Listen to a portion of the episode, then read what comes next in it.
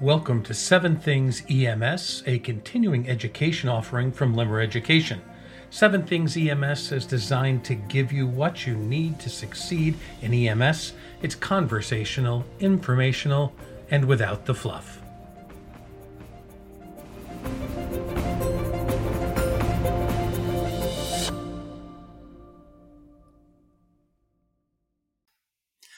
All right, welcome to another episode of Seven Things EMS.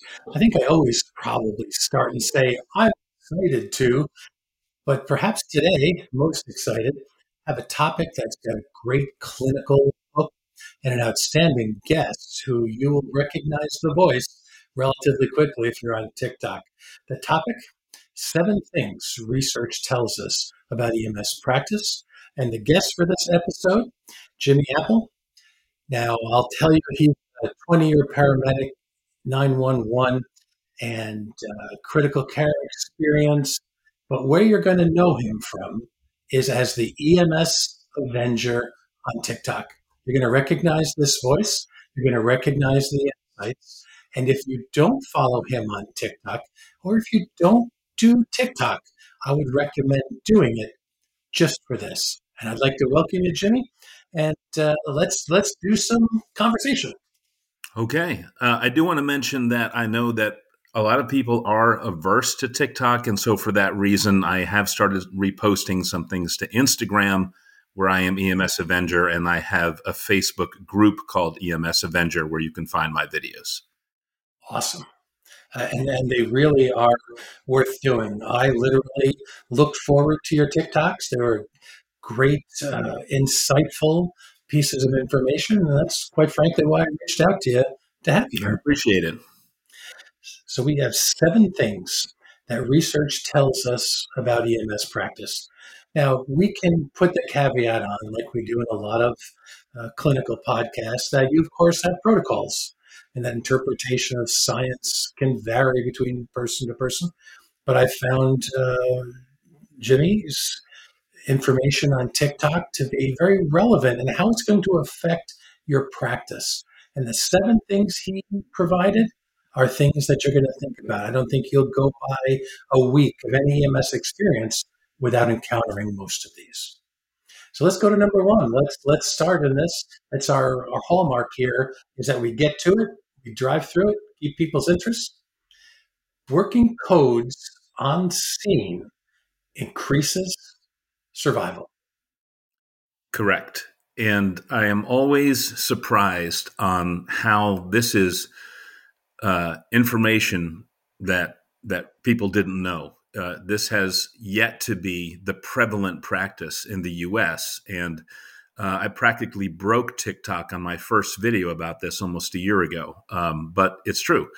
Uh, normally in EMS, we're accustomed to showing up, getting our interventions in place, and then getting out of there as quickly as possible to the emergency room. But we have one study after another now that has informed us that moving a patient intra arrest results in lower survival. Uh, one study in particular, one of the most recent ones, suggested that working a patient on scene could double your rates of survival. the conclusion was actually that transporting would half your rates of survival, but you can look at it either way. I think there's uh, several elements in here that are very relevant to EMS. I think the first is that we have to change our mindset that we can do this. And in not every case, it's about going to the hospital. With that, we also have the subsequent uh, benefits or side effects of that we're doing better CPR. We have more concentration, more continuity I'd even venture to say more safety because working a code in a moving truck is certainly no fun and potentially dangerous as well. Absolutely. I actually have a pretty popular video, uh, and I need to pin that.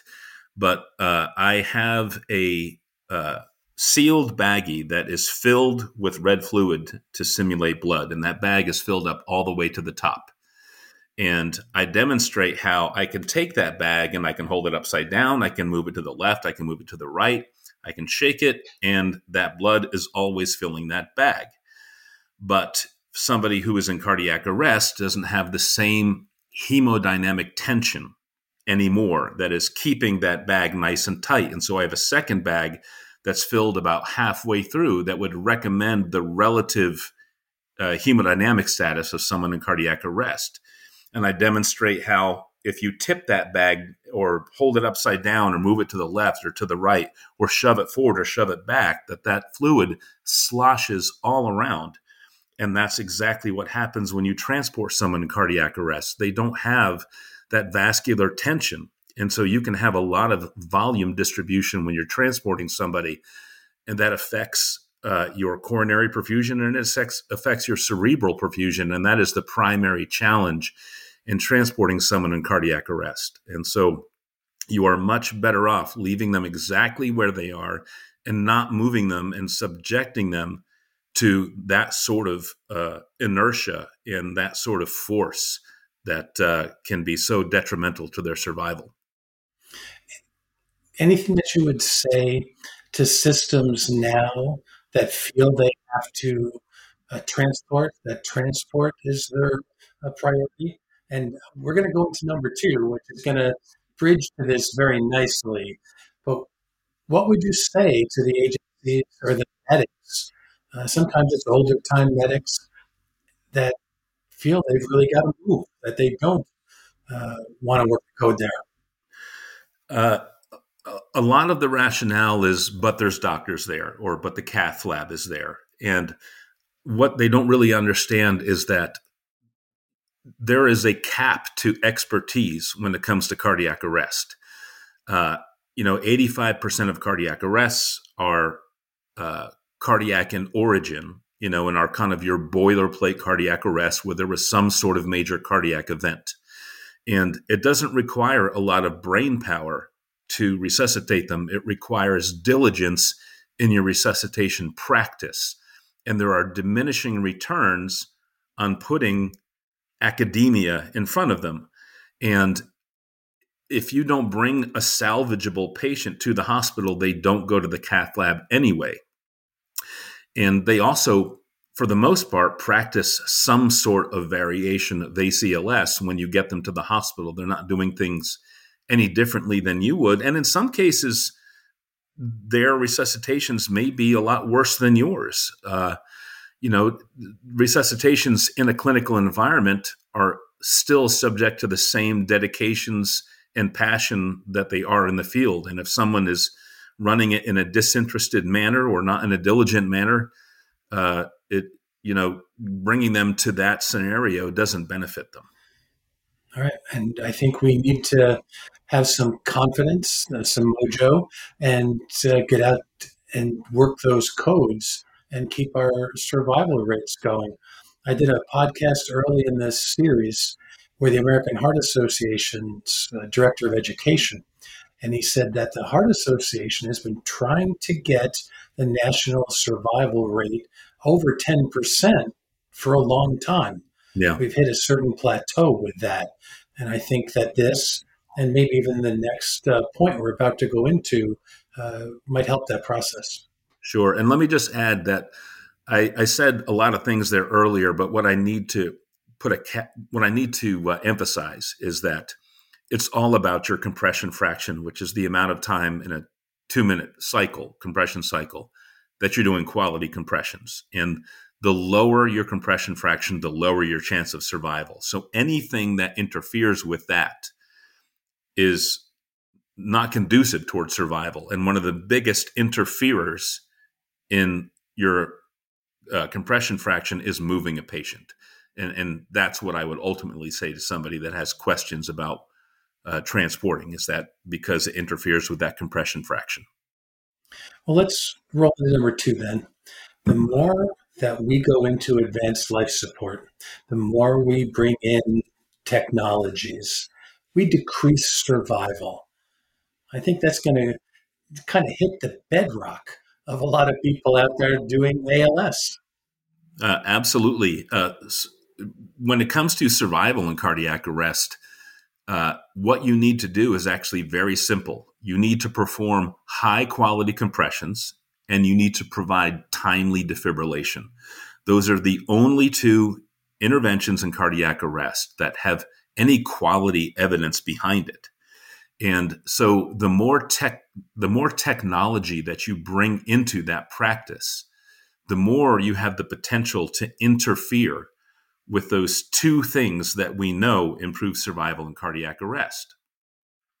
And that includes things like IVs and IOs. The practice of access itself doesn't necessarily infer a benefit.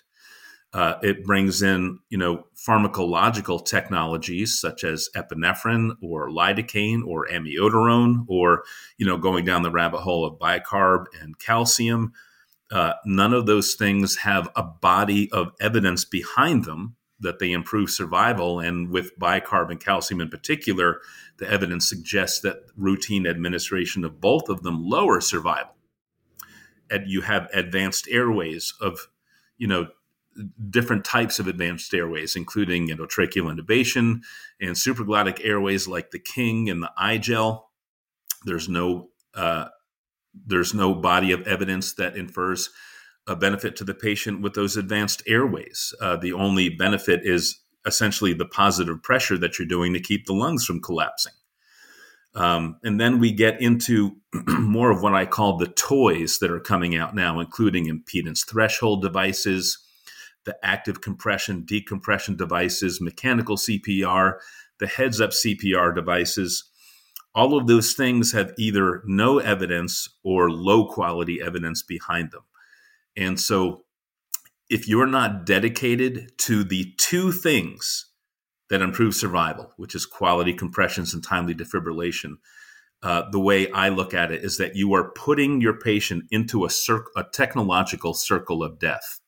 And there are multiple studies out there that show that survival is higher with BLS as compared to ALS. One of the most notable shows survival with BLS being 13% and ALS being 9%. An even comparison of bystander compressions to ALS shows higher survival rates. I'm going to take that technological circle of death and makes me instantly want to make a graphic for it.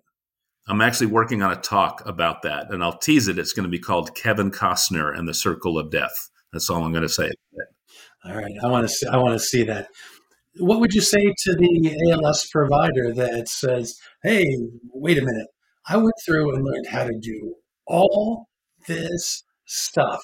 I went through ACLS. I did this. What what should I really do?" uh, you should be focusing on improving your compressions. It's all about compressions, compressions, compressions, compressions, and then reducing time to defibrillation. You know, and uh, the AHA has finally caught up to pre-charging the monitor, so you have that monitor ready to defibrillate. You hit the charge button. 15 seconds before your rhythm check. So you have that finger on the shock button. So as soon as compressions stop, you can rule in or rule out a shock within seconds. You should be able to, as soon as those compressions stop, you should be able to recognize VFib or VTach. And if neither one of those are there, then you then you clear your shock and you keep going. If one or if one of those are there, then you hit the shock and you immediately resume compressions. But you should be able to reduce that peri-shock pause to three seconds. Because the thing is, is that it takes 16 seconds to build up enough intrathoracic pressure to perfuse the heart during compressions. From the start of compressions, it takes 16 seconds. But it only takes three seconds to lose all of that pressure. So your job should really be about never losing that pressure if you can avoid it. Now, you can start getting mastery of that process. And when you're a service like Hilton Head Fire Department or uh, Seattle's uh, Medic One program in King County, they've mastered the basics. And so at that point, they go on to master some of the advanced practices like endotracheal intubation. But if you haven't, if you don't have a mastery of those uh, advanced practices like intubation, then you shouldn't be disrupting a quality uh, resuscitation with those practices. Yeah, a couple things come to mind. The first is that uh, Hilton Head in Seattle, we often have very passionate uh, prophets of things done there. And I think that's beneficial. And I think EMS also hangs our hat on our skills. They're the badges, the rockers we used to put on our patches. And what I really would say in this, I'm kind of the the big picture differential diagnosis critical thinking guy, is that advanced providers bring good assessment, experience, and judgment in. And I think those things have value, and we can't ignore those. We should put more preference on some of that than on the things we do. Absolutely. All right, number three. this I don't know if there's one that I would pick might be the biggest lightning rod here. Uh, I would say it's this one. And nitroglycerin with an inferior uh, infarct, know, right side, uh, is safe. And I think I have probably heard more spirited discussions on this than anything else at those conference dinners and all the side conversations. Tell us about it. Uh, yeah. Um, so there is this dogma that we have in EMS that you should either use caution or they'll say it's nitroglycerin is completely contraindicated in the presence of an inferior myocardial infarction. So, first of all, to clear up a little bit of misinformation, uh, the risk is not with an inferior myocardial infarction. Uh, the risk is with a right sided ventricular infarction, and that's because uh, an inferior myocardial infarction, anywhere from 30 to 50% of the time, are accompanied by a right sided ventricular infarction because it's a proximal RCA occlusion. So let's just say that there is a risk to administering nitro in that situ- situation. If you have an inferior MI, literally the first thing you should be doing is switching your V4 to a V4R to confirm whether or not there's a right side accompaniment. And in the absence of that, then that nitro administration would be completely safe. But the fact of the matter is, is that that risk really isn't there. And we can trace that dogma back to a 19, uh, 1989 study that was a single centered, low powered study of 28 patients that claimed that there was a risk of uh, cardiovascular collapse due to preload dependency of the right ventricle. And that pathophysiology has started to come into question at this point, but that those results were amplified by several papers, but never actually reproduced. And it fed into this kind of like cyclical intensity that created this wariness of administering nitro to patients experiencing a right ventricular infarction. But there have been multiple studies since then that have had much larger cohorts that have not reproduced those results. And so the conclusion is, and pretty confidently so, is that nitroglycerin is safe in the presence of any infarct of any location and that really your should concern should be just about giving nitro to somebody with a soft blood pressure. In fact this year at the gathering of eagles which is a very large conference that's attended to by some very influential researchers and medical directors people who are really the movers and shakers and decision makers in ems and they declared that nitroglycerin is safe in the presence of a right ventricular infarct. So this this is some of the most classic EMS and emergency medicine dogma that there is, but unfortunately it's baseless and there's no evidence behind it. We have issues changing our mindsets about things in EMS, sometimes significant. The number of people at the EMT level that are still taught to give everyone oxygen or oxygen calms people down is is pretty dramatic. And I do agree with you that this pronouncement at the Eagles uh, is big. I think that it's an outstanding place to get information, uh, get some of the current thinking. I Absolutely. hope that it gets. I hope it gets to be more current thinking uh, than some other things we've had trouble accepting. We, yeah. you know, I heard from this, or I had this one patient who leads what we do too much. Sure. And I mean, everyone is going to have that patient who had an inferior MI or even right side involvement that they gave nitro to and they become unstable. And the claim is not that this doesn't happen. Uh, the claim is that it doesn't happen with any increased frequency as compared to other regions of the heart, and that your concern should really be just on focusing on the patient's hemodynamics and avoiding something that could cause hemodynamic collapse if they don't have a solid blood pressure. But even then, the half life of nitroglycerin is like five minutes, you know, and so if you did cause somebody to go down a little bit, you have the ability to combat that with several types of medications, you know, and that should resolve on its own relatively quickly. I think we've all had the lower the head, run some fluid, let's see if we can keep this from happening, patients. Absolutely. But no matter where it is, that could happen. I think that's an important message. Number four, minorities are treated for pain differently. Uh, that's true. And this is probably one of the most well studied things in medicine. And it's, it's based on common teachings back during the slavery era and beyond that uh, kind of sought to justify uh, our abuse and treatment of slaves by stating that they had different physiologies than that of white people.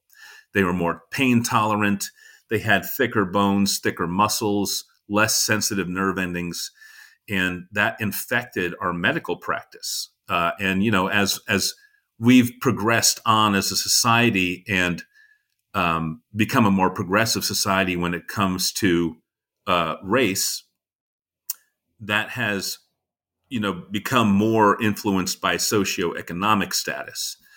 Uh, but the data is pretty clear on it. Uh, one study showed that with people who presented to the emergency room with fractures in the emergency department, that the pain they about 57% of them uh, received some sort of pain management as opposed to 75% of white people who received some sort of pain management. And uh, when it comes to patients that have some sort of like recurrent or metastatic uh, cancer, uh, the WHO standards for pain management, the World Health Organization standards for pain management for those patients were not met in 65% of my minority cases, as opposed to 50% for non minority cases. Wow. Wow. Yeah. I think we can let that stand as it is and uh, move on to number five. Okay. Actually, before we go on, I think we should acknowledge that minorities really weren't ever studied.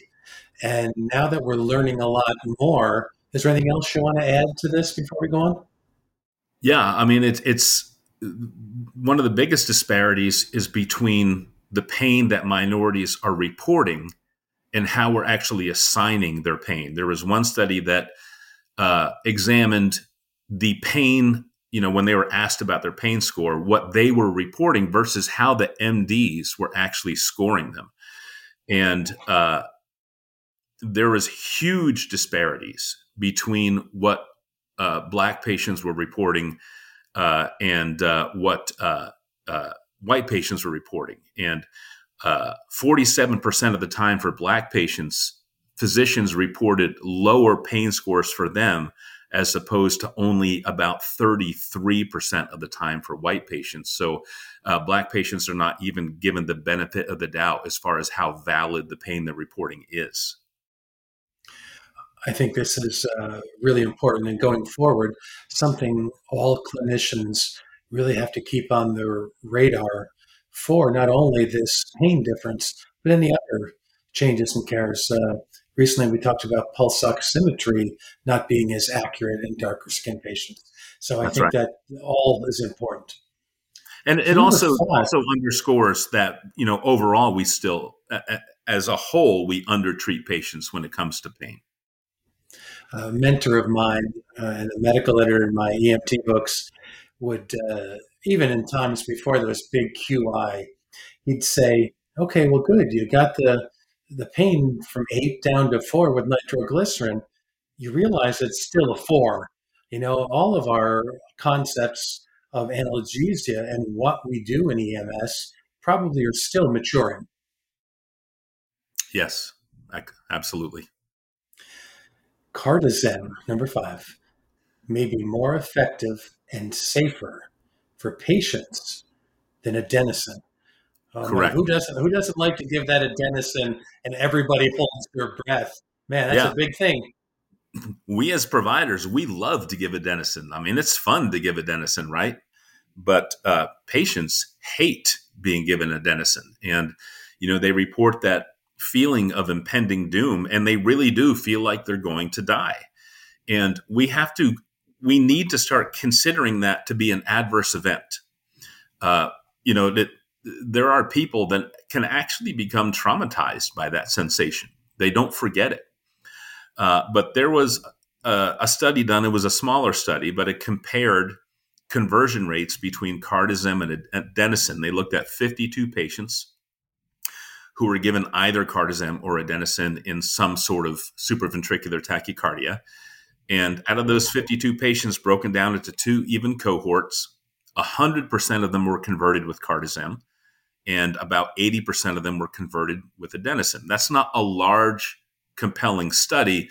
But the thing is, is that you should be able to look at the pathophysiology of what's happening in SVT and reentry rhythms and understand that those are both can- uh, calcium channel blockers. And one is converting adenosine by essentially uh, hitting the patient over the head with a shovel, while the other is converting that SVT by giving them a foot massage, which is the cardizem. Uh, it's another it, visual for this. This is it might be a, a podcast you listen to, but you're knocking it out of the park today.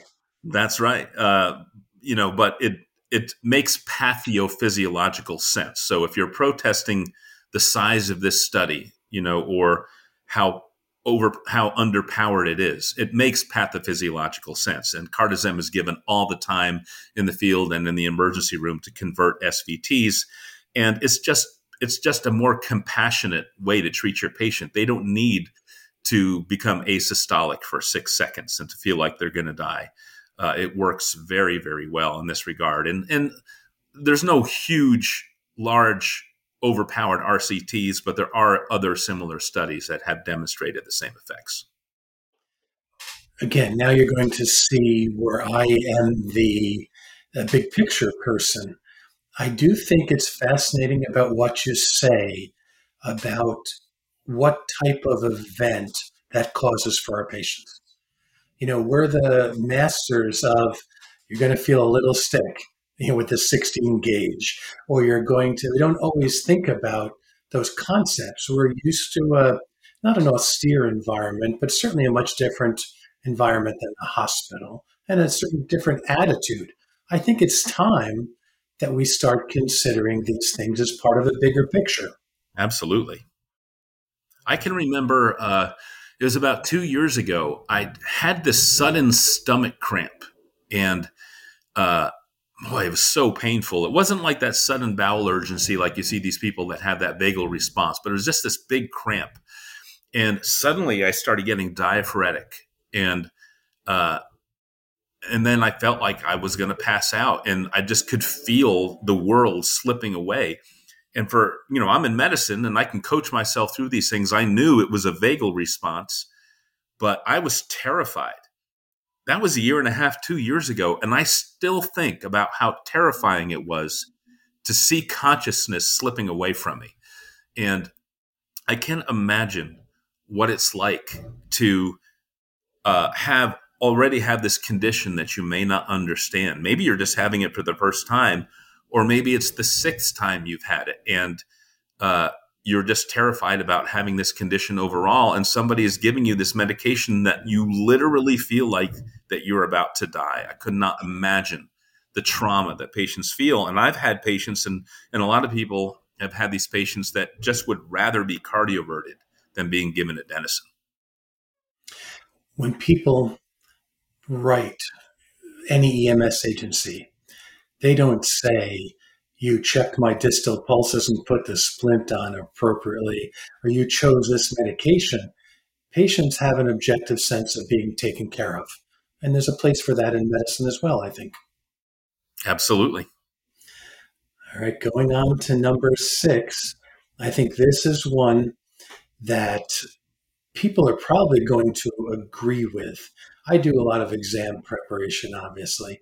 Everybody says, well, how do I remember the Glasgow coma score and what to do? And under stress, we don't always do judgment or math particularly well. Glasgow coma scale scores aren't consistent between EMS providers. And I think in the bigger picture, in the healthcare provider scheme, we're certainly not the best at it. And what does it what does that mean for us? So we're, we're not good at it at all. In fact, not many healthcare providers are very good at it. And uh, to back that up, there was a study conducted by Brian Bledsoe and et al. And uh, everybody should be familiar with Brian Bledsoe because uh, if you are a paramedic practicing right now, you have probably learned a lot of what you learned from Brian Bledsoe because he's the author of many paramedic uh, textbooks. Um, but uh, he had a study uh, that looked at over 2,000 observations made where a Glasgow coma score was factored. And that was from every single provider EMT, paramedic, critical care paramedic, nurse, residents, and ED physicians. The overall accuracy was 33%. And there was only about a 9% variability between the three categories. So that they were accurate between 60 to 69% between the three categories. The the lowest scoring was nurses at 29%. The highest scoring were residents at 51%, probably because they're just brimming with all that knowledge they just learned. There was another smaller RCT that looked at just EMS scores, and 60% of their scores were inaccurate. And that's even when one cohort was actually given a scoring tool to use. Their accuracy was still only 57%. And so it's, it's pretty evident uh, that we just aren't good at accurate GCSs. Now, there may be a utility for GCS for the clinical environments and the surgical environments and then the trauma room environments, but it, it, there's almost no utility for EMS. We don't do anything because of GCS other than document it for someone else. You know, unless you're still one of these people who are doing, you know, GCS less than eight intubate, which is also dogma, not backed by evidence. So it's it's really just a cognitive sinkhole for uh, the EMS provider. Is there value in it clinically? Not for our not for our clinical practice. I mean, it's the sort of thing that we have to document when we're filling out vital signs, you know, or it's a QA requirement. But I have never, in my 20 year career, made a decision guided by Glasgow Coma Scale. I'll go with that. I think about uh, providers and APGAR scores, you know, how we do those often retroactively. Nobody is looking right after a birth thinking about APGAR. No. How we use these tools and what we do, I think, is certainly open to more discussion. And it's not something that lends itself to easy memorization, neither the APGAR, the APGAR nor the GCS. I've been in EMS for 20 years. And if you were to tell me right now that I needed to factor this patient's GCS right in front of me, I would need a tool because from a cognitive standpoint, I don't have the bandwidth to deal with that because it doesn't guide my practice. It is always something that I'm filling out after the fact or put on the spot for by the emergency room. And so I've learned to keep uh, something on our action area that I can refer to during that call in but it's certainly not something I can calculate quickly. And I have no problem admitting that. No, me either. No, I'm totally there. I think it's probably also worthy to note that the lower the GCS, the higher the acuity, and the more our mental processes are taking taken elsewhere. Absolutely. But there are things that can actually still help us guide acuity that are not as complicated as that. I mean, GCS was never even intended to be used the way we're using it it was used, uh, I think it was post surgery for patients that had head injuries to track how they were trending following that surgery. And they were three separate individual scoring systems that were never meant to be combined. So it's just interesting how it's adapted itself into a very not useful tool for EMS in spite of that. All right. Number seven, and this is uh, of interest to me. I've talked about the most controversial, uh, things like that. But I think that this pegs pretty high on the relevance scale, even though it's not done all the time. Number seven, orthostatic vital sign changes aren't as valuable as we thought. That's correct. And uh, orthostatics, in and of itself, for either EMS or for a clinical environment, um, were really something that were put in place by consensus, not by some sort of body of evidence that said this provides, you know, some sort of great utility, uh, particularly for field providers. But um, the formal orthostatic change is that somebody who is in, you know, a, a, a, a semi-Fowler position or in a supine position, uh, who has been in that position for at least 10 minutes, you would have them either stand up or put them at a 60 degree sitting up angle. And you would be looking for a change of 20 millimeters of mercury for your systolic blood pressure or 10 millimeters of mercury for your diastolic blood pressure after three minutes. It's not sit them up, get your blood pressure, say, oh, their blood pressure dropped, they are orthostatic. That is not how it was designed to be used. And it's not informative in that regard. And that's not even a, a pragmatic or practical tool for EMS.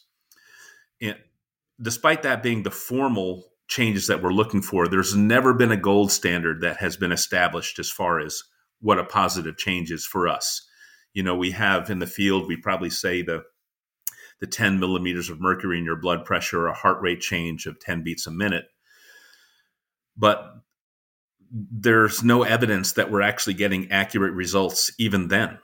Uh, up to about 50% of healthy patients will have what we call positive orthostatic changes following the test in the way that we do it in the field. And then a high number of patients who are actually hypovolemic will have no change at all. So you might as well just flip a coin instead of actually doing the test. Is there any validity in there anywhere? And I'm sure there are patients, perhaps the elderly, where it might be normal, right? We know that I come back from writing textbooks in the old EMTB days. And back then, you could only do uh, capillary refill on kids. And the fact is, is that it could be used on adults, but geriatric patients could be normal at four seconds. And geriatric sure. patients may also be more prone to these changes normally or through medication. And then to wrap up me, so I'm not getting too long winded here, is there a benefit when you stand somebody up to put them on the stretcher and they say, Whoa, I'm dizzy? That right there means that they're orthostatic. There is no test required right there.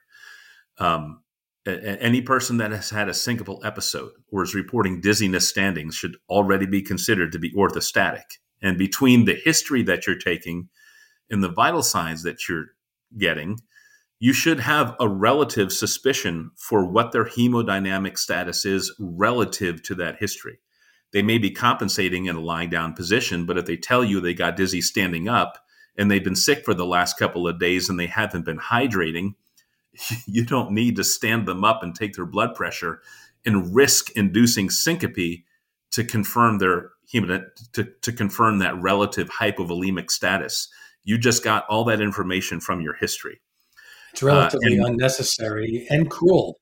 That's right. And I, I just don't find any value in it whatsoever. And the other thing is, is I see it used inappropriately all the time. I see it used more often in patients who are already hypotensive. I get to a call and a responder tells me, yeah, their patient, their blood pressure is 90 over 60. We stood them up to do orthostatic. And I'm like, why? What were you looking for? And I think that happens very frequently. And so I think that it, it's it, it's something that should just be abolished from our practice. I don't think it's informative, and in some cases, I think it's harmful. All right. I do think coming back to something we talked about earlier, all providers and certainly advanced providers should learn the value of this critical thinking and what the appropriateness and risks are to people. I think what I'll do, I've got a couple minutes left here, which makes me happy. I'm going to throw, uh, I do two things at the end of these. One is I give you a last word, but I'm going to pop a question to you first. Okay. And I'll give you the option. Maybe we'll cover your last word or not. I want to say, I want to ask the EMS Avenger. I say that because I just think that's very cool. What's the big picture advice that you would give people to not only use this information, but how do they get this type of information on their own? I'll plug your TikTok and Instagram and Facebook channels again because I obviously think a lot of it, and having you here means a lot to me. What would you say to people listening this going forward, saying, wow, this is really cool? How do they do it themselves, and how do they implement and practice? Uh, I get that question all the time, which is how do you get this information? And the the the short answer is is that you have to live and breathe to a certain degree within an EMS community. So think of some of the providers that are out there that are doing good work as far as getting information to people. Uh, you know, FOAMfrat for one, Tyler Christifulli with FOAMfrat. Flybridge Ed, and there's recognizable names with people who work within FlightBridgeED. Eric Bauer, IAMED. Good people. Yep. You know, all good people. Uh, uh, Gwenny Lawson, who works for IAMED, great creator. You just have to start following a couple of these organizations on social media, and this information starts coming to you. And when you start doing that, when you start surrounding yourself with these content creators and the people who create this content based on evidence based medicine and best practices, you start rubbing shoulders with other interested parties and you start learning who else to follow, who else to talk to. The, the cream rises to the top. And when you start operating within that community, this information is always going to rise to the top the really good vetted information and not only that but the misinformation and the myth busting of it is also going to rise to the top and simply just being in that community is is going to be very helpful and having that information literally just coming to your phone screen as you're scrolling I think that that's great advice. You certainly mentioned some very talented people. And I think that sometimes it takes one person or a couple people, even in an agency, to start these conversations. You get out there, you join these groups, you listen to people, and you bring it back. And then you can be part of a discussion in your own agency. You can also be a messenger as well. Absolutely. And your last word, anything else you'd like to add to this?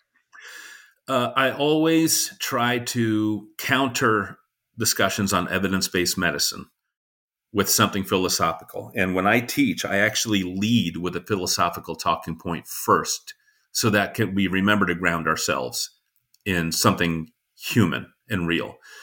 And I always go back to a conversation I had with somebody who literally asked me, How can I save more lives?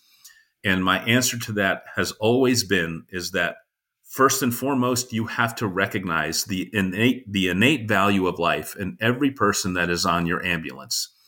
And when you elevate their humanity and when you affirm the value that their life has, you save more than their life. You save other lives and you elevate humanity as a whole. I don't know if I could have picked a better way to end that. We put some science in with some good humanistic thinking. I think that's just awesome. And we're right on time. There will be a few things we always say. The show notes will accompany this. We'll list some of the research that's been referenced, as well as ways to contact uh, Jimmy, the EMS Avenger, through his social media sites. And I think it's also safe to say something I'm very happy about that uh, sounds like you'll be hitting the conference circuit a little bit. And Yep. I think that people will benefit from that as well. This has been Seven Things EMS, Seven Things Research tells us about EMS practice. And we look forward to seeing you next time. Thank you for listening to a Seven Things EMS podcast by Limmer Education. If you've listened to this podcast on a streaming service and you're interested in getting continuing education credit, please go to lc ready.com for more information.